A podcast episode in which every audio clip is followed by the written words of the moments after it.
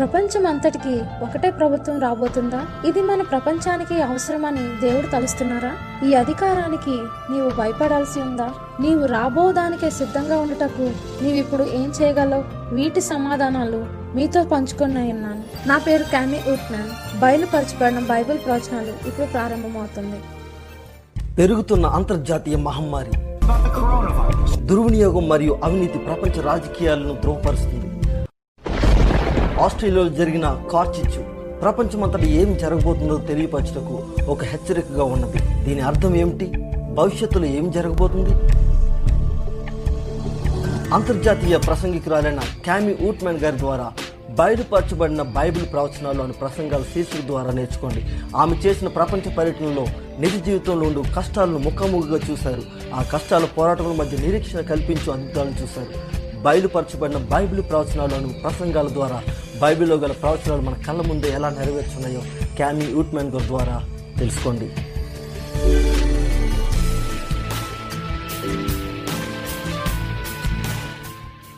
బయలుపరచబడిన Bible ప్రవచనాలకు పునఃస్వాగతం. ఈ కార్యక్రమాలు మీకు ఆశీర్వాదంగా ఉండాలని ప్రార్థిస్తున్నాను. మీ జీవితం పట్ల దేవుని ప్రణాళికలను స్పష్టంగా అర్థం అవ్వాలని ప్రార్థిస్తున్నాను. గమనించండి శీర్షికలో గడిచిన కార్యక్రమాలు ఈడబ్ల్యూఆర్ డాట్ ఆర్గ్ స్లాష్ బైబిల్లో ఉన్నాయి. మీరు ఆధ్యాత్మికంగా ఎదుగుటకు మీకు సహాయం చేయుటే మా లక్ష్యం. మా వద్ద బైబిల్ బోధకులు ఉన్నారు. మీకు ప్రశ్నలున్నా అలాగే ప్రార్థన అభ్యర్థనలున్నా లేక ఏ అవసరత ఉన్నా క్రింది లింక్ను క్లిక్ చేయండి. మాతో మాట్లాడగలరు. దేవుడు ఎంతో గొప్పవాడు కదూ? నిన్న మనం మృగం ముద్రను గూర్చి భయపడిన అవసరం లేదని తెలుసుకున్నాం. మరియు దాన్ని స్వీకరించాల్సిన అవసరం అస్సలు లేదు. వాస్తవానికి దేవుడు ఆయన ప్రజలను ఇప్పుడు పరిశుద్ధాత్మ ద్వారా సిద్ధం చేర్చున్నారు కడవరికాల రోజులను ఎదుర్కొనుటకు. ప్రార్థనతో పరిశుద్ధాత్మ ప్రేరణకు విధేయులుగా ఉండుట ద్వారా మీరు ఆయన ముద్ర పొందుకోగలరు. ఈ రోజు మనం యథావిధిగానే కడవరి కాలంలో సంభవించు వాటిని దృష్టించబోతున్నాం. మరియు అద్భుతమైన ప్రవచనం ఎలా తెలుపబడిందో నేర్చుకుంటాం. దేవుడు అపోస్తుడైన యోహాన ద్వారా ప్రకటన గ్రంథంలో మన భవిష్యత్తు కాలంలో ఒక సమయమును గూర్చి ప్రవచించారు. అదేమనగా మరొకసారి సంఘము మరియు రాష్ట్రము ఐక్యపరచబోతుంది. అది ఇప్పటికే ప్రారంభమైందా? మనము ఆ గడియలో ప్రవేశించబోతున్నామా? ఈ ప్రాముఖ్యమైన ప్రశ్నలకు సమాధానాల కోసం నాతో ఏకీభవించండి. మనం ప్రార్థించి మనం వేశ్యాను అంశంను ప్రారంభిద్దాం. పరలోకమందున మా తండ్రి నన్ను శుద్ధి చేయండి మరియు మీ పరిశుద్ధాత్మతో నన్ను నింపండి. నా పెదవులను కేవలం మీ మాటలతో అభిషేకించండి. నన్ను మీ పాత్రగా ఉండనివ్వండి. మా తరానికి అవసరమైన వర్తమానమును స్పష్టంగా ఇచ్చుటకు ప్రభువా సహాయం చేయండి. నాతో మీరుండి నా ద్వారా మాట్లాడండి. యేసు అతి శ్రేష్టమైన నామమున ప్రార్థిస్తున్నాము తండ్రి. ఆమెన్.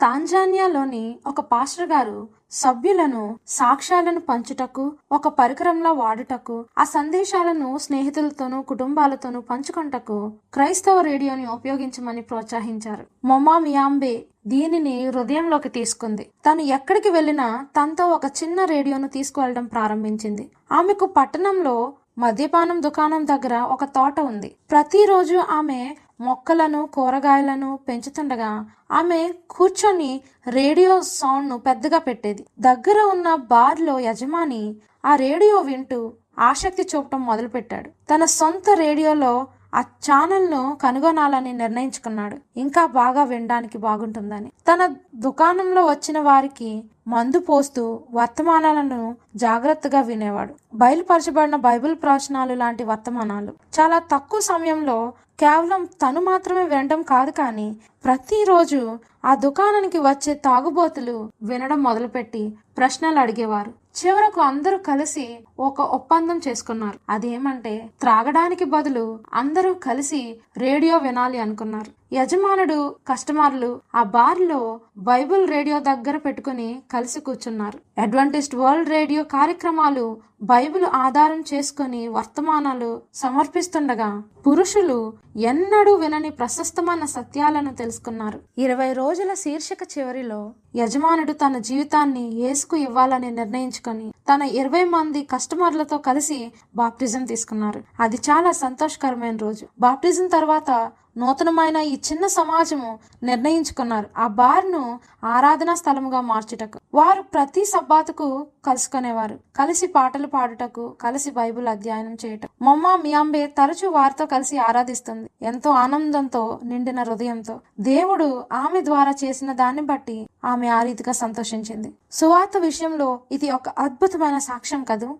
పనికిరాని త్రాగుడుకు ఒక స్థలంగా ఉన్న ఆ స్థలం సృష్టికర్త అయిన దేవుణ్ణి ఆరాధించుటకు స్తుతించుటకు స్థలంగా మారింది. ఈ పురుషులు సత్యాన్ని విని బైబిల్లో నిర్ధారించుకొని దానిని అనుసరించుటకు కట్టుబడి ఉన్నారు. ప్రకటన గ్రంథం రెండు మత సంస్థలను వివరిస్తుంది. అది రెండు రకాల ఆరాధనలు వర్ణిస్తుంది. ప్రకటన మనకు రెండింటిలో ఒక దానిని అందిస్తుంది. అది మనలను మధ్యలో వదిలేయలేదు. నీవు ఇకపై తటస్థంగా ఉండలేవు. అది భూమి చరిత్రలో కడవరి కాలంలో ఉన్న పురుషులకు స్త్రీలకు విజ్ఞప్తి చేస్తుంది. యేసు తీర్మానం కొరకు అత్యవసర పిలుపునిస్తున్నారు. దీనిని ప్రకటన గ్రంథంలో ఇవ్వబడిన ఇద్దరు స్త్రీలతో సూచింపబడిన దానిని బట్టి ఆ పిలుపును లేదా విజ్ఞప్తిని సంగ్రహించవచ్చు. ప్రకటన పన్నెండో అధ్యాయం వివరింపబడిన ఆ తెల్లని వస్త్రములు ధరించిన స్త్రీ యేసుని పెండ్లి కుమార్తెగా సూచిస్తుంది. అనగా సత్యమైన సంఘము ఇర్మియా ఆరవ అధ్యాయము రెండవ వచనం. ప్రవక్త ఇలా అంటున్నారు. సుందరియు సుకుమారియునైన సియోను కుమార్తెను పెళ్ళగించుచున్నాను. సియోను కుమార్తె అను పదము దేవుని ప్రజలకు సాదృశ్యంగా ఉంది. ఇక్కడ దేవుడు ఆయన సంఘమును అందమైన స్వచ్ఛమైన స్త్రీతో పోల్చారు. ఎఫ్ఎస్ఎల్కు రాసిన పత్రిక ఐదో అధ్యాయంలో యేసు పెళ్ళి కుమార్తె అయిన ఆయన సంఘంనకు ఒక నమ్మకమైన భర్త. ప్రకటన గ్రంథం పన్నెండో అధ్యాయంలో తెల్లని దుస్తులు ధరించిన ఆ స్త్రీ తన ప్రియుడైన యేసుకు నమ్మకమైనది. ఆమె తప్పుడు సిద్ధాంతాలతో కలిసి అనీతిపర్రాలిగా ఉండలేదు. ఆమె యేసుని వధువుగాను లేదా భూమి మీద ఉన్న ఆయన సంఘంగా వివరించబడింది. ప్రకటన పదిహేడో అధ్యాయంలో మరొక స్త్రీ తలెత్తుతుంది. ఈ స్త్రీ ధూమ్ర రక్తవర్ణ మృగం పైన స్వారీ చేస్తుంది. బైబిల్ ఆమెను వేశ్య అని పిలుస్తుంది. ఆమె తన ప్రియుడైన యేసును విడిచిపెట్టింది. ఈ వేశ్య మతం యొక్క మతభ్రష్టుల వ్యవస్థ. ఈ రాత్రి మనం ప్రాముఖ్యంగా ఈ వేష్యను గూర్చి చదువుతుండగా మన ప్రధాన అంశం ఎంత ప్రాముఖ్యమో తెలుసుకుంటాం. అది బైబిల్లో ఉంటే నేను విశ్వసిస్తాను. అది బైబిల్ను వ్యతిరేకిస్తే అది నాకు కాదు. ఒకవేళ ప్రపంచం అంతా కూడా కథలను మానవ సిద్ధాంతాలను అనుసరించినప్పటికీ మనము దేవుని వాక్యానికే నిలబడాలి. నాతో పాటు ఎవరు నిలబడకపోయినప్పటికీ నేను అనుసరిస్తాను. నూతన నిబంధన సంఘము దేవుని సత్య సంఘము స్వచ్ఛతను పవిత్రతను ప్రసరిస్తుంది. ఎందుకంటే యేసు ఆమె జీవితంలో ప్రధానంగా ఉన్నారు కాబట్టి. ఆమె ప్రేమ మరియు హృదయము ఆయన మీద ఉన్నది. ఆమె ప్రేమను మరి ఎవ్వరికి ఇవ్వజాలదు. ఆమె ఆయనను ఎన్నడూ మోసం చేయదు. ఆమెకు సర్వం ఆయనే అయినందువలన. ఆమె క్రీస్తుకు నమ్మకమైన వధువు. కానీ ఈ అందమైన చిత్రీకరణ మారుతుంది. మరొక స్త్రీ సన్నివేశంలోకి వస్తుంది. తెల్లని వస్త్రములు గల స్త్రీకి విరుద్ధంగా. ప్రకటన పదిహేడో అధ్యాయము ఒకటి రెండు వచనాలు. ఆ ఏడు పాత్రలను పట్టుకొని ఉన్న ఏడుగురు దేవదూతలలో ఒకడు వచ్చి నాతో మాట్లాడుచు ఇలాగు చెప్పాను. నీవెక్కడికి రమ్ము? విస్తార జలముల మీద కూర్చున్న మహావేశ్యకు చేయబడు తీర్పు నీకు కనపరచదును. భూరాజులు ఆమెతో వ్యభిచరించిరి. భూనివాసులు ఆమె వ్యభిచార మధ్యములో మత్తులైరి. ఇక్కడ ఉన్న వివరణ పడిపోయిన సంఘమును గూర్చినది. సత్యమైన సంఘమును గూర్చినది కాదు. వేశ్య తన ప్రియుడైన యేసు నుండి వేరుగా నడిచింది. ఆమె విస్తార జలముల మీద ఎక్కి కూర్చుంది. అనుటకు అర్థం ఏమిటి ప్రకటన పదిహేడవ అధ్యాయము పదిహేనవ వచనంలో బైబిల్ దాన్ని వివరిస్తుంది. ఆ వేష కూర్చున్న చోట నీవు చూచిన జలములు ప్రజలను జనసమూహములను జనములను ఆయా భాషలు మాట్లాడు వారిని సూచించును. భూరాజులు ఆమెతో వ్యభిచరించిరి. భూనివాసులు ఆమె వ్యభిచార మధ్యములో మత్తులైరి. జారత్వం అంటే ఏంటి ఇది అక్రమ వ్యభిచార సంఘం. ఈ సంఘ వ్యవస్థలో సంఘము రాష్ట్రంతో ఐక్యంగా ఉంది. సత్యమైన సంఘ వ్యవస్థలో సంఘము యేసుతో ఐక్యపరచబడింది. ఈ క్రింది సంఘము అధికారం కొరకు భూరాజులను రాజకీయ నాయకులను చూస్తుంది. ఎప్పుడైతే సంఘము నిజమైన ప్రియుడైన క్రీస్తును విడిచినప్పుడు అది ఇకపై యేసుతో అనుసంధానించబడనందున అది లౌకిక మూలం నుండి అధికార బలం కోసం చూడాలి. ఈ సంఘము భూరాజుల నుండి లేదా రాష్ట్ర ప్రభుత్వ అధికారుల అధికారం కోసం ఎదురు చూస్తుంది ఈ వేష చాలా మంది ప్రజల దృష్టిని ఆకర్షిస్తుంది. ఆమెకు బాగా తెలుసు క్రొత్త ప్రియులను ఏ విధంగా తన ఊదా రంగు మరియు ధూమ్ర రక్తవర్ణ వస్త్రములతో ఆభరణాలతో మృగము మీద కూర్చుని ఏ విధంగా క్రొత్త ప్రియులను ఆకర్షించాలో. పడిపోయిన ఈ సంఘము దాని అధికారము రాష్ట్రం నుండి పొందుతుంది. ఆమె తప్పుడు బోధనలతో ప్రభుత్వ అధికారులను ప్రభావితం చేస్తుంది కాబట్టి. ఆమె తన తప్పుడు సిద్ధాంతపు మద్యపు పాత్రను ప్రచురపరుస్తుంది. ఈ ప్రపంచం తప్పిదాలతో మత్తుగా మారుతుంది. మిలియన్ల మంది బబులోని యొక్క మద్యమును త్రాగి మోసపోయారు. ప్రకటన గ్రంథం పదిహేడో అధ్యాయం మూడో వచనం. అప్పుడతడు ఆత్మవశుడనైన నన్ను అరణ్యంనకు కొనిపోగా దేవదూషణ నామములతో నిండుకొని ఏడు తలలను పది కొమ్ములు గల ఎర్రని మృగము మీద కూర్చుండిన ఒక స్త్రీని చూచితిని. ఈ అబద్ధపు మత వ్యవస్థ దేవునికి వ్యతిరేకంగా ఉంది. ఇది సాతానుడి కౌంటర్ఫిట్ దేవుడు ప్రవచనంలో రాజులను రాజ్యాలను మృగానికి నియమించుటను ఒక హెచ్చరికగా స్పష్టమైన చిత్రాన్ని చిత్రించారు. ఆయన అందరూ తలెత్తి శ్రద్ధ వహించండి అని అంటున్నారు. ఈ మృగాలు వేష ఉచ్చులలో పడిపోయి అందులో నుండి తన శక్తిని అధికారాన్ని పొందుతుంది. ఆమె సొంత అజెండా మరియు అవినీతితో రాజులను ధర్మశాస్త్రాన్ని లేదా చట్టాలను పరిపాలించడానికి. ఈ వేష్య సంఘమును రాష్ట్రాన్ని అక్రమంగా ఐక్యపరుస్తుంది.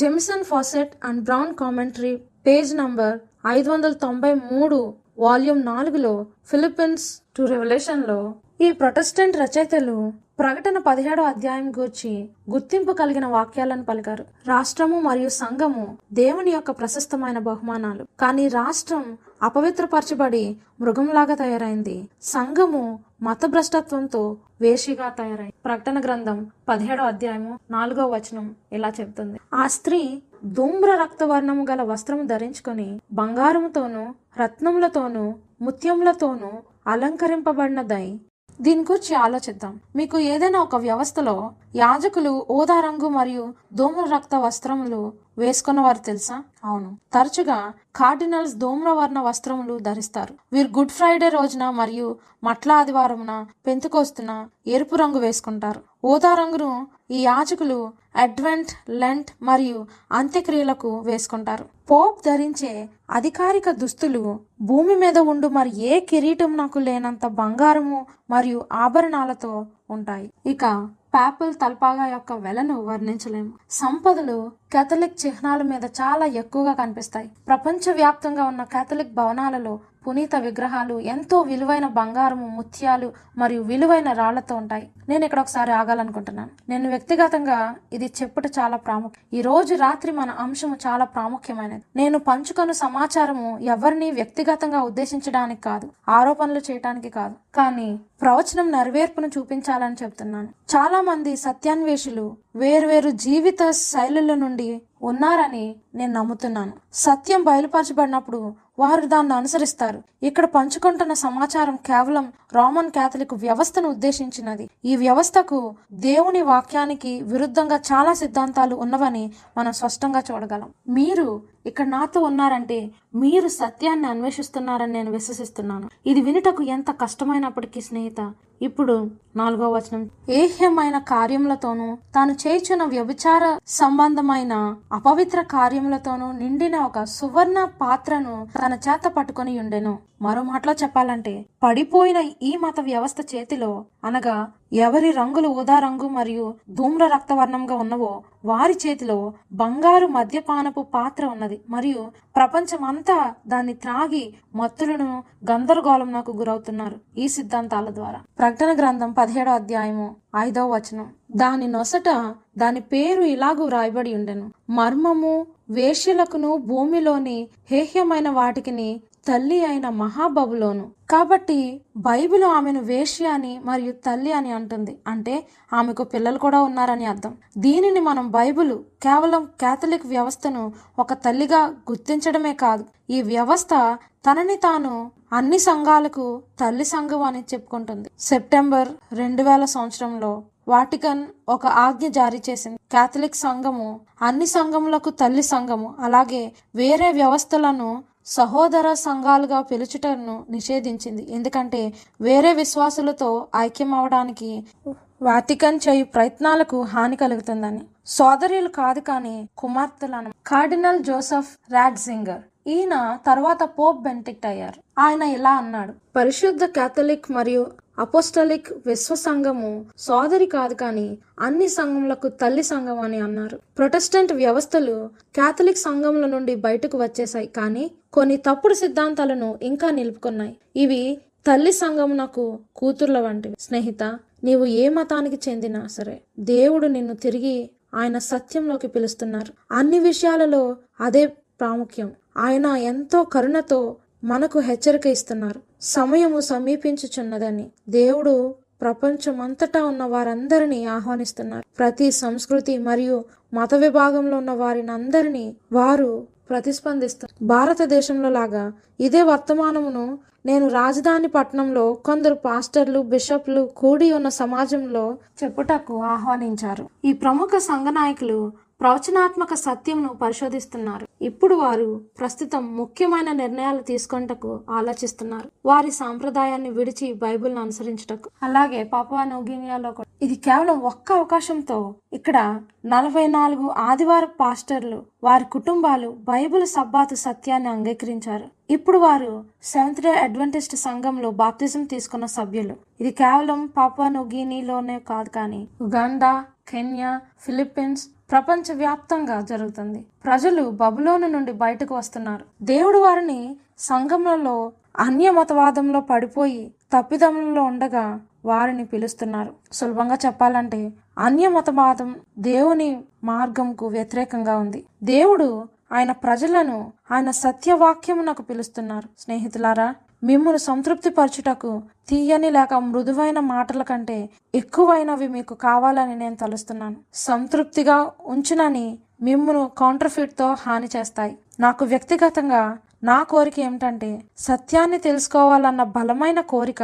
అనగా అది మృదువైన మాటలు శాంతింపజేయు మాటల కన్నా ఎక్కువగా కావాలి. మీరు నాతో దీనిని అధ్యయనం చేయటను బట్టి మీరు కూడా సత్యం నేరుగా బైబిల్ నుండి తెలుసుకుంటూ ఇష్టపడుతున్నారని తలుస్తున్నాను. కాబట్టి మరికొన్నింటిని చూద్దాం. గొప్పదైన మహాబబులోను అనగా బైబిల్ అర్థం ఏమిటి?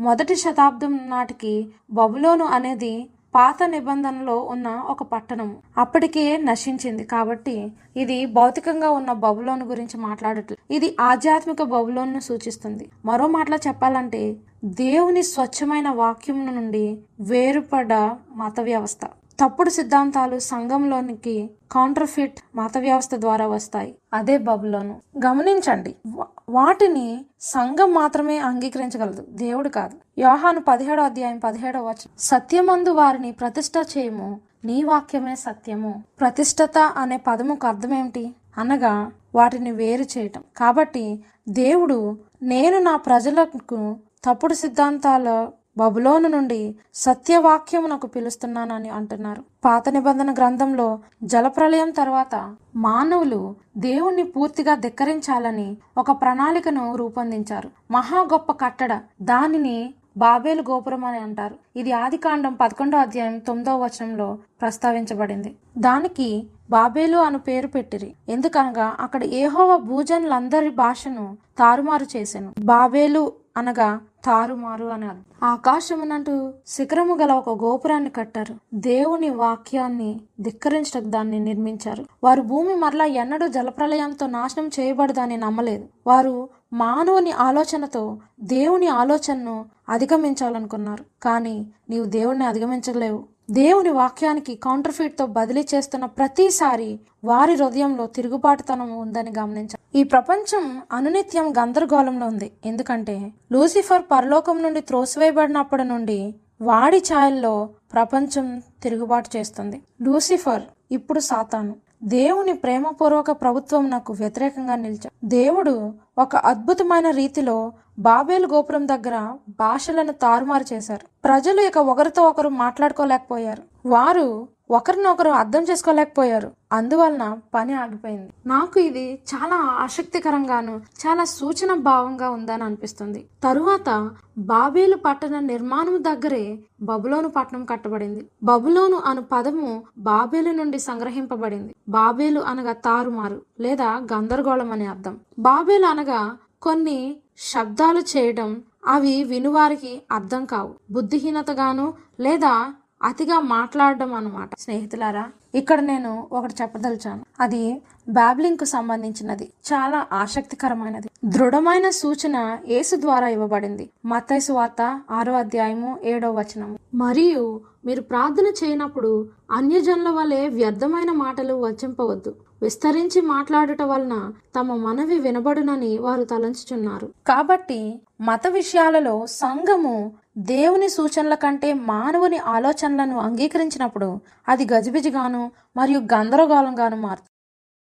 అది మానవుని గందరగోళ ఆలోచనలు మానవుని సంప్రదాయాన్ని అనుసరించడం అవుతుంది. ఎప్పుడైతే సంఘము గందరగోళంలో ఉంటుందో అప్పుడు అది దేవుని చేత ఇవ్వబడిన శక్తిని పోగొట్టుకుంటుంది. దానికి బదులు సంఘము స్పష్టంగా దేవుని సత్యాన్ని బోధించినప్పుడు అది గందరగోళం లేదా తారుమారు అవ్వదు అది ప్రకటించడం అవుతుంది. మరియు సత్యాన్ని ప్రకటించడంకు సాంప్రదాయాన్ని పాటించటకు మధ్య చాలా వ్యత్యాసం ఉంది. బైబిలు దానియేలు నాలుగో అధ్యాయం ముప్పై వచనంలో రాజు బబులోనను ఈ మహా విశాల పట్టణము నా బలాధికారమును నా ప్రభావ ఘనతను కనుపరచుటకై నా రాజధాని నగరముగా నేను కట్టించినది కాదా అని తనలో తాను అనుకొనెను. ఆధ్యాత్మిక బబులోను మానవుల చేత కల్పించబడిన మతం. ఇది మానవుల ఆలోచనల మీద ఆధారపడి స్థాపించిన మానవ బోధనలు. చాలా తెలివైన మానవ మత నాయకుల చేత నిర్మింపబడిన మానవ నిర్మితమైన మతం. ఇది సువార్త శక్తి మరియు యేసు నిర్మించిన సత్య సంఘమునకు వ్యతిరేకంగా ఉంది. యేసు మానవ ఆరాధన వ్యవస్థలన్నిటి నుండి పిలుస్తున్నారు. మనలను ఆయన తిరిగి బైబిల్ దగ్గరకు నడిపిస్తున్నారు. లేఖనాలకు విధేయులుగా ఉండుటకు తిరిగి పిలుస్తున్నారు. ఆయన మనలను ఆయన వాక్యాన్ని విశ్వసించుటకు నడిపిస్తున్నారు. యేసుని సంఘము మానవ నిర్మితమైన సంస్థ కాదు. ఎందుకంటే అది స్వయంగా యేసు చేతనే నిర్మింపబడింది. కొలసీలకు రాసిన పత్రిక ఒకటో అధ్యాయము పద్దెనిమిదో వచనంలో సంఘము అను శరీరమునకు ఆయనే శిరస్సు. ఆయనకు అన్నిటిలో ప్రాముఖ్యము కలుగు నిమిత్తము ఆయన ఆది అయి ఉండి యేసు సత్యమైన సంఘంలో ప్రధానంగా ఉన్నారు మరియు ప్రాధాన్యతను పొందుతున్నారు. పరలోకంలో ఉన్న క్రీస్తే సంఘమునకు శిరస్సు. పాత నిబంధనలో ఉన్న భూ సంబంధమైన బబులోను భూ సంబంధ శిరస్సు కలిగి ఉంది. బబులోను రాజు మాట్లాడినప్పుడు అది చట్టము. రాజైన నెబుకద్నెజరు అతని గుడిలో తన సింహాసనం మీద కూర్చుని దేవుడిలాగా పరిపాలించాడు. అతని ఆజ్ఞలను దేవుని స్వరము వలె పరిగణించారు యేసు మనలను హెచ్చరిస్తున్నారు. ఆధ్యాత్మిక బబులోను అను పిలువబడు వ్యవస్థను గురించి గమనించమని. ఆ వ్యవస్థకు మత నాయకుడు ఉండి దేవుని వలె మాట్లాడతాడు. మధ్యమైన ఒక వ్యక్తి దేవుని స్థానంలో ఉండి మాట్లాడుట ఆధ్యాత్మిక బబులోనుకు ఒక నాయకుడు ఉండి తన సింహాసనం నుండి అతనే పరలోకానికి దేవుడు అన్నట్టు అతని మాటకు అధికారము శక్తి ఉన్నదని ప్రకటిస్తున్నాడు. ఆధ్యాత్మిక బబులోను గుర్తించుటకు మొదటి గుర్తు. దానికి భూలోక సంబంధ శిరస్సు ఉండి దేవుని స్థానంలో నుండి మాట్లాడుతుంది. రెండవది రెండవ తెసలోనిలకు రాసిన పత్రిక రెండో అధ్యాయము నాలుగో వచనం. ఏది దేవుడు అనబడునో ఏది పూజింపబడునో దానినంతటిని ఎదిరించుచు దానికంతటికి పైగా వాడు తన్ను తానే హెచ్చించుకొనుచు తాను దేవుడనని తన్ను కనుపరుచుకొనుచు దేవుని ఆలయంలో కూర్చుండును గనుక ఏ విధముగానైనను ఎవడునూ మిమ్మను మోసపరచనీయకుడి. యషయ ముప్పై ఏడో అధ్యాయము పదహారో వచనము. ఏహోవా కెరూపుల మధ్యను నివసించుచున్న ఇస్రయేలుల దేవా భూమి ఆకాశములను కలుగజేసిన అద్వితీయ దేవా నీవు లోకమందున్న సకల రాజ్యములకు దేవుడవై ఉన్నావు. నిజముగా ఇది దైవ దూషణ యొక్క ప్రధాన చర్య. దేవుని వలె తెల్లని వస్త్రములు ధరించి నీవు రెండు బంగారు కెరుపుల మధ్య సింహాసనంపై కూర్చుని ఉన్నావు. అపోస్తుల కాలంలో కూడా పౌలు సంఘములలో తప్పుడు సిద్ధాంతాలు తలెత్తి అది పేపసీగా అభివృద్ధి చెందుటకు దారి తీస్తుందని గమనించారు. అన్య ఆచారాలు సంఘములలో చోటు చేసుకొని నిలిచాయి. అపోస్తుడైన పౌలు తన సహోదరుని ఆ విషయంలో హెచ్చరిస్తున్నారు. రెండో తెశలోనియలకు రాసిన పత్రిక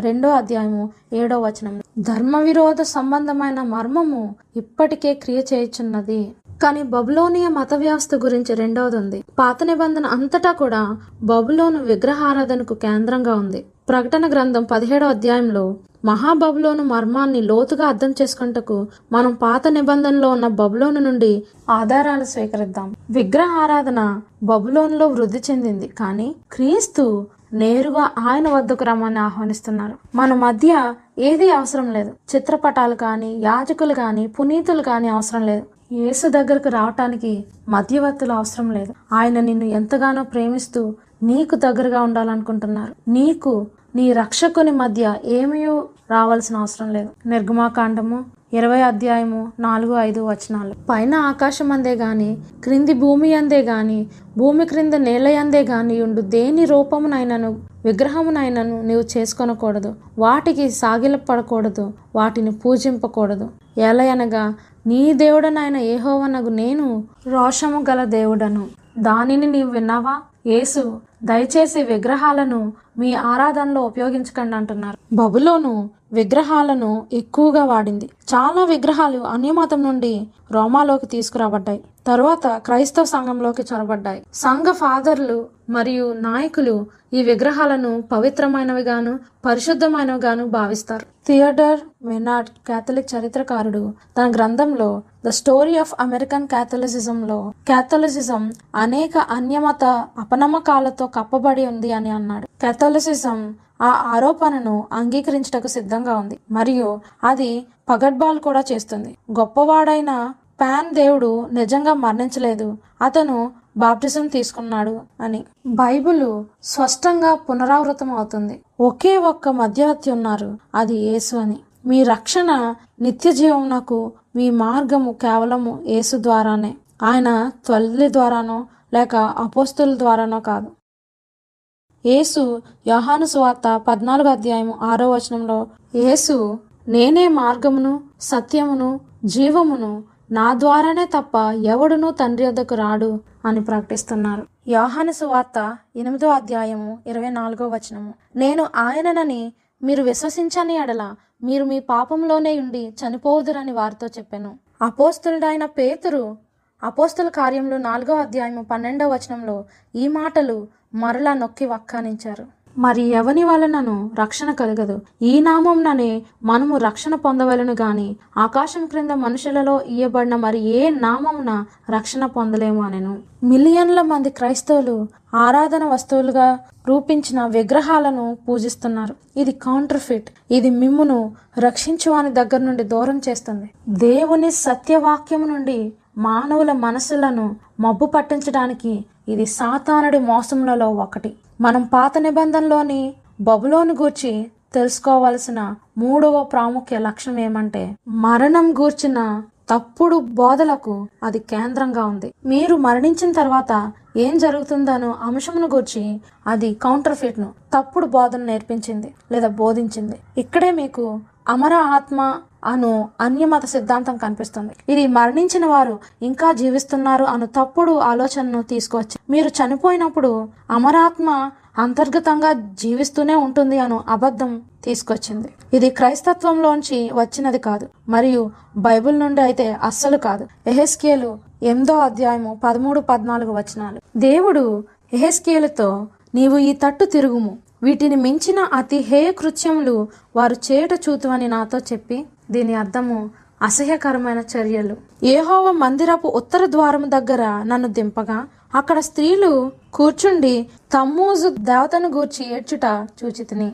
తమ్మూజ్ అంటే ఎవరు? తమూజ్ వృక్ష సంపద యొక్క అన్యమత దేవుడు. బబులోనీయులు ఏమని విశ్వసించారంటే శీతాకాలం ప్రబలినప్పుడు ఆకాశం చీకటపడి రాత్రులు ఎక్కువ సమయం ఉన్నప్పుడు తమూజ్ మరణించాడు. కానీ వసంత ఋతువు కాలంలో తను పునరుత్నం పొందాడు అని విశ్వసించారు. మరి మరియు కొంతమంది దేవుని ప్రజలు యూదులు బబులోను నుండి వచ్చిన ఈ తప్పుడు ఆలోచనను అంగీకరించారు. ఇది నేరుగా పాగనిజం అనగా అన్యమత వాదం నుండి వచ్చింది. అందుకే ఎహెస్కేలు తమూజ్ను ఆరాధించుటను మరణించిన వారిని ఆరాధించుట అని వివరించాడు. మరణించిన వారు జీవిస్తూనే ఉంటారు అను తప్పుడు సిద్ధాంతం ఆత్మ అమరత్వం కలిగినది అనున్నది పాత నిబంధన సంఘంలోకి అన్యమత అనగా ప్యాగనిజం ద్వారా ప్రవేశించింది. స్నేహితులారా నాతో ఇక్కడ ప్రతిరోజు జాయిన్ అయిన వారికి మరణం గురించి బైబిల్ ఏం చెబుతుందో తెలుసు. ప్రసంగి తొమ్మిదో అధ్యాయము ఐదో వచనము. బ్రతికి ఉండు వారు తాము చత్తురని ఎరుగుదురు అయితే చచ్చిన వారు ఏమీయో ఎరుగరు. వారి పేరు మరోబడి ఉన్నది వారికి ఇక ఏ లాభమును కలగదు. మానవాళితో సాతాను చెప్పిన మొట్టమొదటి అబద్ధం ఏమంటే మీరు చావనే చావరు. వాడు హవ్వను నీవు అమరత్వం కలిగిన దానివి అని అన్నాడు. ఈ పురాతన అబద్ధంతో ఇంకా కొన్ని వేల సంవత్సరాల తర్వాత కూడా సాతానుడు మానవులను మోసం చేస్తూనే ఉన్నాడు. ఆత్మ యొక్క అమరత్వము లేక మరణించిన వారిని ఆరాధించుట విగ్రహాల ముందు సాగిలపడుట ఇవి మరణించిన వాటిని పోలినవే. ఇవన్నీ కూడా కౌంటర్ఫిట్ ఆలోచనలే. ఇవన్నీ మరణించిన వారి కోసం నైవేద్యాలు పెట్టుటాను ప్యాగన్ సిద్ధాంతం నాకు దారితీసింది. పునీతులు అను సిద్ధాంతంను చూద్దాం. వీరు చుట్టూ తిరుగుతూ ఉంటారని భావిస్తారు. ఇది మనం కలిసి అధ్యయనం చేసిన దానికి విరుద్ధంగా ఉంది. మనం లేఖనాల్లో యాభై సార్లు బైబిల్లో మరణాన్ని నిద్రతో పోల్చిందని తెలుసుకున్నాం. చనిపోయిన వారు సమాధుల్లో ఉన్నారు కాబట్టి. మరి తిరుగులాడు ఈ ఆత్మలు ఎవరు? అవి చనిపోయిన వారు కాదు. ప్రకటన గ్రంథం పదహారో అధ్యాయం పద్నాలుగో వచనం. అవి సూచనలు చేయనట్టి దయ్యముల ఆత్మలే. అవి సర్వాధికారి అయిన దేవుని మహాదినమున జరుగు యుద్ధమునకు లోకమంతటా ఉన్న రాజులను పోగు చేయవాలని వారి వద్దకు బయలు వెళ్ళి అని చెబుతుంది. రెండవ రాజులు ఇరవై మూడో అధ్యాయము ఇరవై నాలుగో వచనము. మరియు కర్ణపిశాచి గలవారిని సోది చెప్పు వారిని గృహదేవతలను విగ్రహములను యూదా దేశమందును ఎరుసలేమునందును కనబడిన విగ్రహములన్నిటినీ యషియా తీసివేసి ఏహోవ మందిరమందు యాజకుడైన హిల్కియాకు దొరికిన గ్రంథమందు వ్రాసిన ధర్మశాస్త్ర విధులను స్థిరపరచుటకై ప్రయత్నం చేశాను దీని గురించి కూడా ఆలోచించండి. మరణించిన వారు అమరులు అను బోధ క్రీస్తు రెండోసారి రాబోతున్నారు అను శక్తిని లేదా అధికారాన్ని తీసివేస్తుంది. మరెందుకు ఈ భూమి నుండి మనల్ని రక్షించుటకు రక్షకుని అవసరం ఉంది? ఒకవేళ మరణించిన వెంటనే మనం పరలోకంకు తేలుతూ వెళ్ళగలిగితే? నీవు ఆత్మ అమరత్వం గలదని విశ్వసించినట్లయితే నీవు మరణించిన వెంటనే పరలోకంకు వెళ్తావని కూడా నీవు విశ్వసించినట్లు. కానీ ఇదే నిజమైతే అనగా వారప్పటికే పరలోకంలో ఉంటే యేసు వచ్చి ఎందుకు మరణించిన వారిని సమాధుల్లో నుండి లేపాల్సిన అవసరం ఉంది? ఈ తప్పుడు సిద్ధాంతం రెండవ రాకడ యొక్క అవసరాన్ని తొలగిస్తుంది. దేవుడు మనం ఎంతో ఆశగా దేవుని రాకడకై ఎదురు చూడాలని కోరుచున్నారు పరలోకం అంతయు ఈ ముగింపు సంఘటనకై వేచి ఉంది. అన్ని కాలంలో ఉన్న సంఘము ఆయన రాకడకై ఎదురు చూడాలన్నది దేవుని ఉద్దేశం. అప్పటి వరకు బైబిల్ ప్రకారం మరణించిన మన ప్రియులు ఏసురులో నిద్రిస్తున్నారు. తరువాత వారితో కూడా కలిసి ఏసును కలుసుకోవడానికి గాలిలో వెళ్తాం. అయితే ఎందుకు చాలా సంఘాలు ఆధ్యాత్మికంగా మరణించి ఉన్నాయి? ఎందుకు చాలా సంఘాలు ఆధ్యాత్మిక శక్తి లేక ఉన్నాయి? వారు క్రీస్తుని రెండవ రాకడి యొక్క ఆవశ్యకతను కోల్పోయారు. మనకు ఆధారమైన పరిశుద్ధ గ్రంథం మానవాళిని ఎప్పుడు ఈ పాపపు లోకం నుండి మనలను తప్పించి రక్షించి కాపాడి పరలోకానికి తీసుకువెళ్ళడాన్ని వివరిస్తుంది. ఇప్పుడు మరలా బబులోన్కు వెళ్దాం. బబులోను సూర్యదేవ ఆరాధనకు కేంద్రంగా ఉంది. సూర్య ఆరాధన అంతా వచ్చింది వివిధ పాగన్ దారుల ద్వారానే. ఎహెస్కేలు ఎనిమిదో అధ్యాయం పదహారో వచనము. ఇది చాలా ప్రాముఖ్యమైన వచనం. ఏహోవ మందిరపు లోపలి ఆవరణంలో నన్ను దింపగా అక్కడ ఏహోవ ఆలయము ద్వారము దగ్గరనున్న ముఖమంటపమునకును బలిపీఠమునకును మధ్యను ఇంచుమించు ఇరవై ఐదుగురు మనుషులు కనబడిరి. వారి వీపులు ఏహోవ ఆలయము తట్టును వారి ముఖములు తూర్పు తట్టును తిరిగి ఉండెను. వారు తూర్పుననున్న సూర్యునికి నమస్కారం చేయుచుండిరి. ఇక్కడ మనోహరమైన చరిత్ర ఉంది. ఇది మనకు ఆదివార ఆరాధన యొక్క మూలాధారాన్ని అర్థం చేసుకున్నటకు సహాయపడుతుంది. యూదులు బబులోనియుల ఆలోచన అనగా ఆత్మ అమరత్వంను అంగీకరించారు. అందువలన వారు మరణించిన తమ్ముజును ప్రార్థిస్తున్నారు. వారు దేవుని మందిరంలో ఉన్నారు యూదుల మందిరం. అక్కడ వాస్తవానికి దేవుణ్ణి ఆరాధించాలి. అప్పుడు తూర్పు నుండి సూర్యుడు ఉదయిస్తాడని వారు నిజంగా సూర్యుని వైపు తిరిగారు. వారి ముఖాలను సూర్యుని వైపు తిప్పుకొని. ఈ నాయకులు సూర్యుడిని ఆరాధిస్తున్నారు. సన్ ఎస్యుఎన్ సన్ను ఆరాధిస్తున్నారు. సన్ ఎస్ఓఎన్ సన్కు బదులుగా అనగా కుమారుడికి బదులు అని అర్థం. ఇది దేవుని ముఖానికి చెంపదెబ్బ వంటిది. సూర్య ఆరాధన సంఘంలోకి ప్రవేశించింది. బబులోనియా మత ఆచారాలు జుడాయిజంతో ఐక్యమయ్యాయి. అప్పుడు సూర్యుని ఆరాధన ప్రారంభమైంది క్రైస్తవ సంఘములలో. ద వర్షిప్ ఆఫ్ నేచర్ యొక్క రచయిత James G. Frazer volume one page number ఐదు వందల ఇరవై తొమ్మిదిలో ఇలా చెబుతుంది. పురాతన బబులోనులో సూర్య ఆరాధన ప్రాచీన పురాతన కాలం నుండి ఉంది. సూర్యుడిని పవిత్రంగా భావించి పూజించేవారు. సూర్యుడు ఆరాధనా వ్యవస్థలో ఒక భాగమయ్యాడు. ఇది మొదటి క్రైస్తవ సంఘము పైన సాతానుడి దాడి. చరిత్ర పుస్తకమైన ద టూ బ్యాబ్లోన్స్లో రచయిత doctor Alexander Hislop page number నూట ఐదులో నామమాత్రపు క్రైస్తవ మతానికి అన్య మతస్థులను రాజీ చేయటానికి రోమా సాధారణ విధానాన్ని అనుసరిస్తూ చర్యలు తీసుకు క్రైస్తవ పండుగలు మరియు ప్యాగన్ పండుగలు ఉత్సవాలు కలపబడాలని మరియు ప్యాగనిజం క్రైస్తత్వం ఇప్పుడు విగ్రహారాధనలో మునిగిపోయింది. దీని విషయంలోనూ మరి వేరే విషయాల్లోనూ చేతులు కలపడానికి. కాబట్టి క్రైస్తత్వము మరియు ప్యాగనిజం చేతులు కలిపాయి. ఆదివారము ఈ రెండింటిని ఐక్యపరచడానికి ఒక వాహనంగా మారింది. దేవుడు ఏం చెప్తున్నారో చూసారా ప్రకటన పదిహేడవ అధ్యాయంలో ఆయన సంఘంలో చాలా తప్పుడు సిద్ధాంతాలు తలెత్తుతాయని అంటున్నారు. ఆయన తల్లి సంఘము సత్యమైన లేఖనాల నుండి వేరు చేయబడింది అని హెచ్చరిస్తున్నారు. ఇప్పుడు ఇక్కడ చాలా నమ్మసక్యం కానీ అద్భుతమైన మాటలు. నేను ఎప్పుడూ చదవని మాటలను ఒక బాప్టిస్ట్ రచయిత దగ్గర విన్నాను. మీలో ఎవరు బాప్టిస్ట్లో? వారికి కూడా ఇది ఆసక్తికరంగా ఉంటుందని నేను తలుస్తాను ది బాప్టిస్ట్ మాన్యువల్ ఒక రచయిత డాక్టర్ ఎడ్వర్డ్ టి హిస్కాక్స్. ఆయన పద్దెనిమిది వందల పదమూడులో ఈ ఆసక్తికరమైన మాటలు కొన్ని వందల బాప్టిస్ట్ సేవకులతో అన్నారు. ఆయన ఆదివారం ఆరాధన సంఘంలోకి ఎలా వచ్చిందో వివరించారు. ఇది ఎంత దయనీయమైనది. ఆదివారము పాగనిజం యొక్క ముద్రతో వచ్చింది. మరియు సూర్యదేవుని నామంన క్రైస్తవ పేరు పెట్టబడింది. తరువాత పాపల్ అపోస్టసీ వారు అమలు చేసి మంజూరు చేశారు. మరియు ప్రొటెస్టంటిజం కు వారసత్వంగా ఒక పవిత్ర కట్టడిగా ఇవ్వబడింది. అది ద బ్యాప్టిస్ట్ మాన్యువల్ పుస్తకం యొక్క రచయిత మాటలు.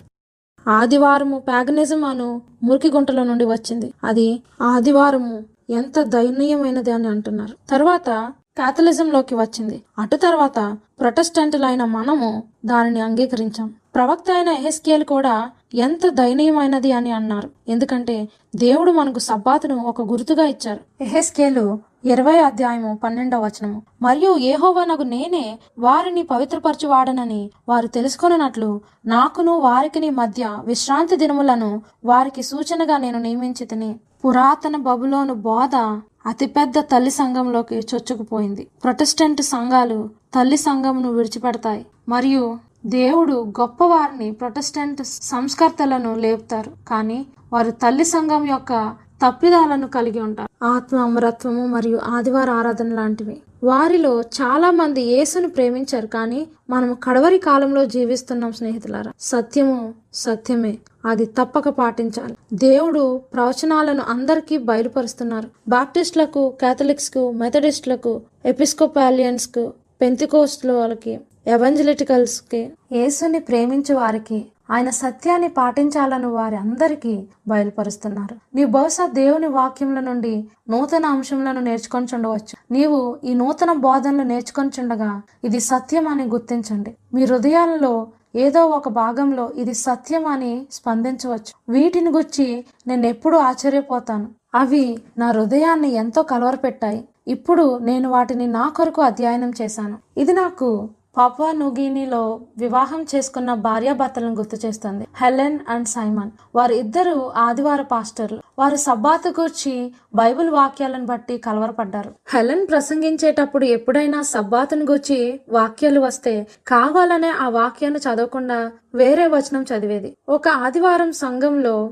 వర్తమానం చెబుతున్న సమయంలో ఆ విధంగానే సబ్బాతును గూర్చిన వాక్యాన్ని విడిచిపెట్టింది. అక్కడే ఆమెకు అనిపించింది దీనిని గూర్చి లోతుగా అధ్యయనం చేయాలి అని. ఇంటికి వెళ్ళి దారిలో ఆమె ఆమె భర్త ఇద్దరు ప్రార్థించారు. ఒకవేళ దేవుడు వారిని సత్యంలోనికి నడిపిస్తే దాన్ని అనుసరిస్తామని. స్నేహితులారా ఈ ప్రార్థనకు దేవుడు ఖచ్చితంగా జవాబిస్తారు. వారికి దేవుడు ఈ సత్యాన్ని నాలుగవ ఆజ్ఞలో బయలుపరిచారు. దానికి ప్రతిస్పందనగా వారు సబ్బాతు సత్యాన్ని అంగీకరించారు. ఇప్పుడు హెలెన్ అండ్ సైమన్ బాప్టిజం పొందుటకు సిద్ధపడుచున్నారు సెవెంత్ డే అడ్వెంటేజ్ చర్చ్లో చేరటానికి. వారు వారి ఏడుగురు పిల్లలు సత్యాన్ని అందరికీ పంచడానికి ఎంతో కట్టుబడి ఉన్నారు. ఎంతగా అంటే వారి ఇంటిని పడగొట్టి ఆ స్థలంలో ఆలయాన్ని నిర్మించాలనుకుంటున్నారు. ఎంత అద్భుతం! ఎహెస్కేలు కాలంలో దేవుని ప్రజల మధ్య తప్పుడు సిద్ధాంతాలు ప్రవేశించినప్పుడు దేవుడు ఎలుగెత్తి చెప్పారు. ఈనాడు చెప్తున్న విధంగానే. ఎహెస్కేలు ఇరవై రెండో అధ్యాయము ఇరవై ఆరో వచనము. దాని యాజకులు నా ధర్మశాస్త్రమును నిరాకరించుదురు. నాకు ప్రతిష్టములగు వస్తువులను అపవిత్రపరచుదురు. ప్రతిష్ఠితమైన దానికిని సాధారణమైన దానికిని భేదమెంచరు. పవిత్రమేదో అపవిత్రమేదో తెలుసుకొనుటకు జనులకు నేర్పరు. నేను విధించిన విశ్రాంతి దినములను ఆచరింపరు. వారి మధ్య నేను దూషింపబడుచున్నాను. దానియేలు ఈనాడు అధికారం ఉంటుందని అన్నాడు. ఇది దానియలు ఏడో అధ్యాయము ఇరవై ఐదో వచనంలో ఉంది. ఆ అధికారము పండుగ కాలములను న్యాయ పద్ధతులను నివారణ చేయబూనుకొనును. స్నేహితులారా భూలోక సంఘములలో దేనికి దేవుని ధర్మశాస్త్రాన్ని మార్చగలిగే అధికారం లేదు లేదా ఆయన వాక్యాన్ని మార్చలేరు. ప్రసంగికులు బైబిల్లో ఉన్న వాక్యాన్ని బోధించుటను అవలంబించాలన్న విషయంలో మరి ఇక ఏ సందేహమూ లేదు. దేవుని సత్యాన్ని బబులోను వేష్య నుండి పారిపోవాలని బోధించాలి. బబులోను దేవుని గుణశీలతను గురించి తప్పుడు బోధనలు మరియు ప్రభుత్వమును బట్టి దేవుడు ఆయన ప్రజలను బయటకు రమ్మని పిలుస్తున్నారు. దేవుడు ఈ తప్పుడు ఆరాధన వ్యవస్థను అసహ్యించుకుంటున్నారు అవి దెయ్యాల సిద్ధాంతాలు. ఏదేమైనా దేవుడు ఆయనను హృదయపూర్వకంగా వెతుకు వారిని ప్రేమిస్తున్నారు. ప్రస్తుతం వారు మోసపోయినప్పటికీ ఆయన వారు బబులోను మరియు కౌంటర్ఫిట్ బోధనలను విడిచిపెట్టమంటున్నారు. సామెతలు పదహారో అధ్యాయము ఇరవై ఐదో వచనము. ఒకని మార్గము వాని దృష్టికి యథార్థంగా కనబడును. అయినను తుదకు అది మరణంనకు చేరు అజ్ఞానం లోపము పాపానికి సాకులు కావు స్నేహితులారా. తెలుసుకుంటకు అన్ని అవకాశాలు ఉన్నప్పుడు ఇప్పుడు కూడా దేవుని చిత్తాన్ని తెలుసుకుంటకు ఆయన మనకు ఆయన వాక్యాన్ని ఇచ్చారు. ఆయన బోధనలను తెలుసుకోవాలని మన కోసము మనకు కావలసిన దాన్ని ఇచ్చారు. న్యాయవాది యేసు దగ్గరకు వచ్చి పరలోకం చేరుటకు నేను ఏం చేయాలి? అని అడిగినప్పుడు రక్షకుడైన యేసు అతనికి లేఖనాలను చూపించారు. ధర్మశాస్త్రంలో ఏమని రాసి ఉంది? అని అడిగారు. కేవలం మంచి ఉద్దేశాలు ఉంటే సరిపోవు. చేయటానికి నీకు ఏది మంచిది అనిపిస్తే అది చేయటం సరికాదు. లేదా మతనాయకులు చెప్పింది చేయుటకు వీలు లేదు. అలా చేస్తే నీ రక్షణ ప్రమాదంలో ఉంటుంది. కాబట్టి వాక్యాన్ని అన్వేషించాలి. నీకు నీవుగా. ఎందుకంటే బైబిల్లో ఉన్న ప్రతి సత్యానికి సాతానుడు ప్రసిద్ధమైన నకిలీ సిద్ధాంతాలు ఉన్నాయి. కాబట్టి బైబిల్ నీకు నీవుగా తెలుసుకోవాలి. ఈ విధంగా ఆలోచించండి. నీకు కనుక బయట నుండి పొగవాసన వస్తే నువ్వు బయటకు పరిగెత్తి నీ పొరుగువారి ఇల్లు మంటల్లో ఉన్నదేమో అని చూస్తావు. నీవు చాలా తక్కువ మాటలతో మంటలున్నాయి బయటకు పరిగెత్తండి అని పిలుస్తావు. పిలుస్తావా? స్నేహితులారా ఒకవేళ మీ సంఘము పది ఆజ్ఞలు ఇంకెంత మాత్రమును లేవు దేవుని గుణలక్షణాన్ని సూచించు నైతిక చట్టం ఎలాగో అయిపోయింది. ఇప్పుడు అవి మనకు వర్తించవని బోధిస్తుంటే పరిగెత్తండి. బైబిల్ దగ్గరకు పరిగెత్తండి ఏసు నూతన నిబంధనలో వేడుకుంటున్నారు. యోహాను సువాత పద్నాలుగో అధ్యాయము పదిహేనో వచనము. మీరు నన్ను ప్రేమించిన ఎడల నా ఆజ్ఞలు గైకొనండి అని. అది నూతన నిబంధన స్నేహితులారా. మీ సంఘము దేవుని ఏడవ దిన సబ్బాతుకు బదులు ఆదివార ఆరాధన పవిత్రమైనది లేక పరిశుద్ధమైనది అని బోధిస్తుంటే బైబిల్ దగ్గరకు పరిగెత్తండి. దేవుని ధర్మశాస్త్రంలో చేసిన మార్పు మేమే చేశాం అని కేథలిక్ సంఘం ఒప్పుకుంది. వారు దేవుళ్ళు కారు మార్చడానికి. మలాకి మూడో అధ్యాయము ఆరో వచనము. ఏహోవానైన నేను మార్పు లేని వాడను ఒకవేళ మీ సంఘము దేవుడు రెండవసారి వచ్చినప్పుడు నీవు రక్షింపబడడానికి రెండవ అవకాశం ఉంటుందని బోధిస్తుంటే బైబిల్ దగ్గరకు పరిగెత్తండి స్నేహిత.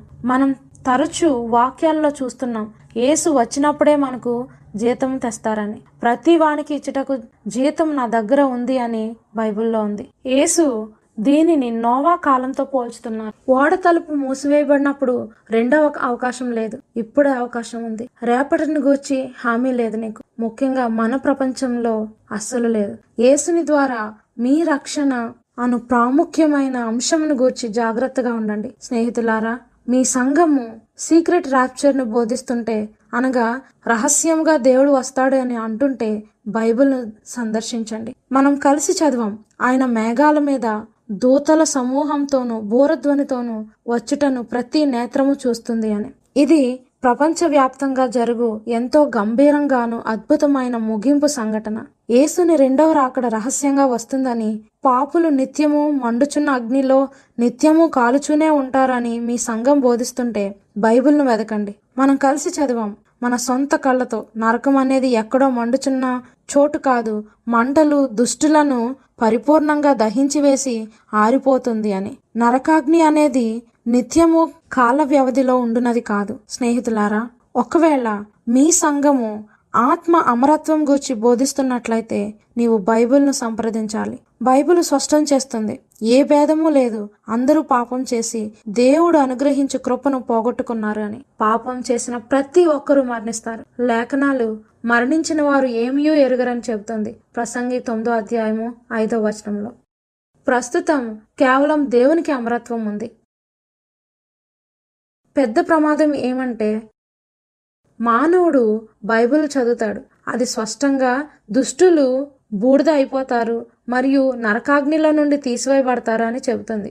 కానీ అతను నిత్య నరకాగ్ని గూర్చి తన సంఘము చేత బోధింపబడ్డాడు కాబట్టి అది నిజమని నమ్మి వాక్యము అర్థం చేసుకొనుటకు తేటతెల్లంగా లేదని అపోహపడతాడు. అందువలన బైబిల్ అర్థం చేసుకోవడానికి చాలా కష్టంగా ఉందని పక్కన పెట్టేస్తాడు. దేవుని మాటలు సులువుగా ఉన్నాయి కానీ అవి తప్పుగా బోధింపబడుతున్నాయి. మత్తయి సువార్త ఏడో అధ్యాయము పదమూడు పద్నాలుగు వచనాలు. ఇరుకు ద్వారమున ప్రవేశించుడి నాశనమునకు పోవు ద్వారము వెడల్పును ఆ దారి విశాలమునై ఉన్నది. దాని ద్వారా ప్రవేశించువారు అనేకులు. జీవమునకు పోవు ద్వారము ఇరుకును ఆ దారి సంకుచితమునై ఉన్నది. దాని కనుగొను వారు కొందరే. గుర్తుంచుకోండి స్నేహితులారా కేవలం ఎనిమిది మంది మాత్రమే నోవాహు ఓడలో ప్రవేశించి రక్షింపబడ్డారు. అప్పుడు ఉన్న ప్రపంచం అంతటిలో కేవలం ఎనిమిది మంది మాత్రం. ఈ వాక్యం చాలా మంది ప్రజలు యేసు వచ్చేసరికి సిద్ధంగా ఉండరని చెప్తుంది. మతైసు వార్త ఏడో అధ్యాయము పదిహేనవ వచనం హెచ్చరిస్తుంది.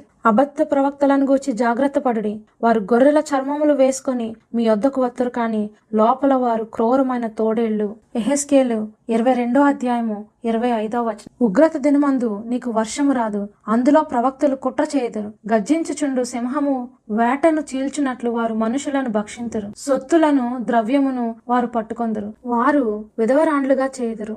స్నేహితులారా అబద్ధపు బోధల నుండి జాగ్రత్త పడండి. మానవుల బోధలు ప్రజలను తప్పుడు మార్గంలో బలంగా పాతుకొని సత్యాన్ని గ్రహించనీయకుండా చేస్తున్నాయి. ఎందుకంటే వారు మాకు ముందే తెలుసు అనే భ్రమలో ఉన్నారు. యేసు మానవ ఆచారాలను లేక మానవ కల్పిత సిద్ధాంతాలను నిషేధించారు. ఎందుకంటే అలాంటి సిద్ధాంతాలు ఆయన సత్యాన్ని విస్మరించాయి. మత్తైసు వార్త పదిహేనో అధ్యాయము మూడో వచనము ఆరు నుంచి తొమ్మిది వచనాలు. మీరును మీ పారంపర్యాచారము నిమిత్తమై దేవుని ఆజ్ఞను ఎందుకు అతిక్రమించుచున్నారు? మీరు మీ పారంపర్యాచారము నిమిత్తమై దేవుని వాక్యమును నిరర్ధకము చేయుచున్నారు. వేషధారులారా యేసు పలికిన బలమైన పదమది ఈ ప్రజలు తమ పెదవులతో నన్ను గనపరచుదురు గాని వారి హృదయము నాకు దూరంగా ఉన్నది. మనుషులు కల్పించిన పద్ధతులు దైవోపదేశములని బోధించుచు వారు నన్ను వ్యర్థంగా ఆరాధించుచున్నారు. దేవుడు ఎప్పుడు కూడా దేని నుండి బయటకు రమ్మని ఊరికే చెప్పరు. ఆయన వేరే దానిలోనికి ప్రవేశించమని చెప్పుటకు తప్ప. కడవరి కాలంలో బైబిల్ను అనుసరించు ఆయన శేషించిన వారు ఆ సంఘము లేదా ఆ సందర్భం ఎలా ఉంటుంది? శేషించిన వారిని గూర్చి రేపు రాత్రి మనం అధ్యయనం చేయనయున్నాం. యేసు ప్రాధాయపడుతున్నారు నా సత్యంలోనికి తిరిగి రండి అని. పడిపోయిన సంఘంలో ఉండకూడదు అన్నది నీ నిర్ణయం అయితే యేసు నీకు శక్తినిచ్చి ప్రోత్సహిస్తారు. బబులోనులో నుండి బయటకు వచ్చటకు మరియు బైబిల్ సత్యానికై ఒంటరిగా నిల్చుటకు. ఇప్పుడు నీవు అనుకుంటూ ఉండవచ్చు నా జీవితంలో ఉన్నవారు ఈ సత్యాన్ని ఎలా తెలుసుకుంటారని. స్నేహితులారా నీవే ఒక గొప్ప సాక్షిగా ఉంటావు నీ ప్రియులకు స్నేహితులకు. వారితో బబులోన్లో ఉండిన దానికంటే ఎంతో గొప్పగా దేవుని అడుగుజాడలను అనుసరిస్తూ సాక్షిగా ఉంటావు. ఇతరులకు నీవు మృగము యొక్క ముద్రను గూర్చి ఎలా హెచ్చరిస్తావు? వారితో ఆదివారమును ఆరాధిస్తున్నా? అది వేషధారణగాను బలహీనతగాను కనిపిస్తుంది. యేసు నేరుగా చెప్పారు ఆయన వశంలో లేని ఆయన ప్రశస్తమైన గొర్రెలు చాలామంది ఉన్నారని. కానీ వారు ఆయన సత్యంలోనికి పిలుచుచున్నాడని వినినప్పుడు వారు ఆయన మార్గాన్ని ఎంచుకుంటారు. మనము ఈ ప్రపంచం నాశనం అవుతుందని చూస్తున్నాం. ఈ కాలంలో ఉన్నాం మనం. దేవుని ప్రవచనాలు నెరవేరుతున్నాయి. ఇప్పుడు ఆయన మాట విని ఆయన మార్గాన్ని అనుసరించటకు సమయం. నిర్ణయం తీసుకోకుండా బబులోను సరిహద్దుల దగ్గర కూర్చుని ఉండటకు సమయం లేదు. పరీక్షించు సమయం వచ్చినప్పుడు. ఎవరైతే దేవుని వాక్యాన్ని తమ జీవితాన్ని పాలించుటకు ఎంచుకుంటారో వారు ఇలా ఉంటారు. సాధారణంగా ఎప్పుడూ పచ్చగా ఉండే చెట్లకు ఇతర చెట్లకు పెద్ద తేడా ఉండదు. కానీ ఎప్పుడైతే శీతాకాలము వెళ్ళిపోతుందో అప్పుడు పచ్చని చెట్లు అలానే ఉంటాయి. ఇతర చెట్లు మాత్రం ఆకులు రాలిపోతాయి. అలాగే తప్పుడు బోధలు చేయు బోధకులు నిజమైన క్రైస్తవుల నుండి వ్యత్యాసంగా కనపడరు. కానీ సమయము సమీపించుచున్నది అప్పుడు వ్యత్యాసం బయటపడుతుంది. హింస మొదలైనప్పుడు సంఘ క్రైస్తవులుగా ఉండువారు వేషధారులు చెదిరిపోతారు విశ్వాసహీనులుగా అవుతారు. కానీ నిజమైన క్రైస్తవులు బండవలే దృఢంగా నిలబడతారు. ఆయన విశ్వాసము దృఢమైనది నిరీక్షణ సంపదలు కలిగిన రోజుల కన్నా ఉన్నతమైనది. ఇర్మియా ఆరో అధ్యాయము పదహారో వచనం. ఏహోవా ఇలాగ సెలవిచ్చుచున్నాడు మార్గములలో నిలిచి చూడుడి పురాతన మార్గములను గూర్చి విచారించుడి. మేలు కలుగు మార్గమేది అని అడిగి అందులో నడుచుకొనడి. అప్పుడు మీకు నెమ్మది కలుగును. కాబట్టి ఒకవేళ నీవు ఈ రాత్రి క్రాస్ రోడ్స్ దగ్గర నిలబడినట్లయితే నీ బబులోన్లో నుండి బయటకు వచ్చి దేవుని మార్గాన్ని ఎంచుకుంటావా? స్నేహిత నిన్ను నీవు సత్యమందు ప్రతిష్టత చేసుకోవాలని తలుస్తున్నావా? అలాగే ఆయన నిన్ను ఇంకను సర్వసత్యంలోనికి నడిపిస్తాడని తలుస్తున్నావా? నాతో కలిసి ప్రార్థించు స్నేహిత. పరలోకమందున మా తండ్రి ఈ రోజు రాత్రి ప్రత్యేక రీతిలో ప్రతి ఒక్క హృదయాన్ని మేల్కొల్పమని ప్రార్థిస్తున్నాను. ప్రభువా నా జీవితాన్ని స్వీకరించి నీ వశము చేసుకోనమని నీకు మొరపెట్టుచున్న వారిని నీవు వించున్నావు ఒకప్పుడు మేము ఎరిగి ఉన్నదంతయు మా చుట్టూ ఉన్నదంతా కూడా విఫలమవుతున్నవని మేము గ్రహించినప్పుడు మేము ఒంటరిగా లేమని మిమ్మును బట్టి ఎరుగుదము ప్రవ్వా. మేము ప్రశాంతంగా ఉండి మీ వాగ్దానాల చేత నెమ్మది కలిగి ఉందము. నీవు ఎప్పుడు మా ఎడల కృప చూపుతున్నావు ప్రభువా ప్రతి సమాధానమునకై నేను బైబిల్ సంప్రదించుటకు సహాయం చేయండి. నేను వేసే ప్రతి అడుగుకు ముందు వెనుక మీరు ఉండండి. నేను ఎదుర్కొని వాటికై భయపడినప్పుడల్లా నేను మీరెక్కల చాటున భద్రంగా ఉన్నానని గ్రహిస్తున్నాను. నీవు నన్ను గందరగోళం నుండి బయటికి రమ్మని పిలుస్తున్నావు. కేవలం నీ ద్వారానే వచ్చు స్వేచ్ఛను పొందుటకు పిలుస్తున్నావు. నా జీవితం నాకు ఇచ్చుటకు నీవు నీ ప్రాణమును ఇచ్చి ఉన్నావు. నీలో నా ఉనికిని నా విలువను కనుగొన్నాను. ఈ ప్రార్థనను నా హృదయపూర్వకంగా ప్రార్థిస్తున్నాను. యేసు శ్రేష్టమైన నామమును ప్రార్థిస్తున్నాను తండ్రి. ఆమెన్. స్నేహిత పరిశుద్ధ ఆత్మదేవుడు నీ హృదయంలో ఇప్పుడు పనిచేస్తున్నాడా?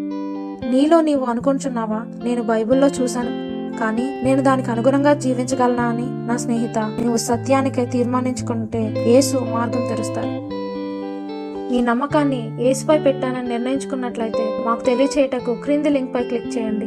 బయలుపరచబడిన బైబిల్ ప్రవచనాన్ని వీక్షించినందుకు హృదయపూర్వక వందనాలు. రేపు రాత్రి దేవుడు కడవరి కాలంలో ఉండు ఆయన సంఘమును గూర్చిన వివరణను అధ్యయనం చేయనయ్యున్నాం దానిని బట్టి ఆ సంఘమును ఇతర సంఘముల నుండి గుర్తించవచ్చు. మన అంశము శేషించిన వారు. దేవుని మార్గం ఎంచుకోండి శుభరాత్రి స్నేహితులారా.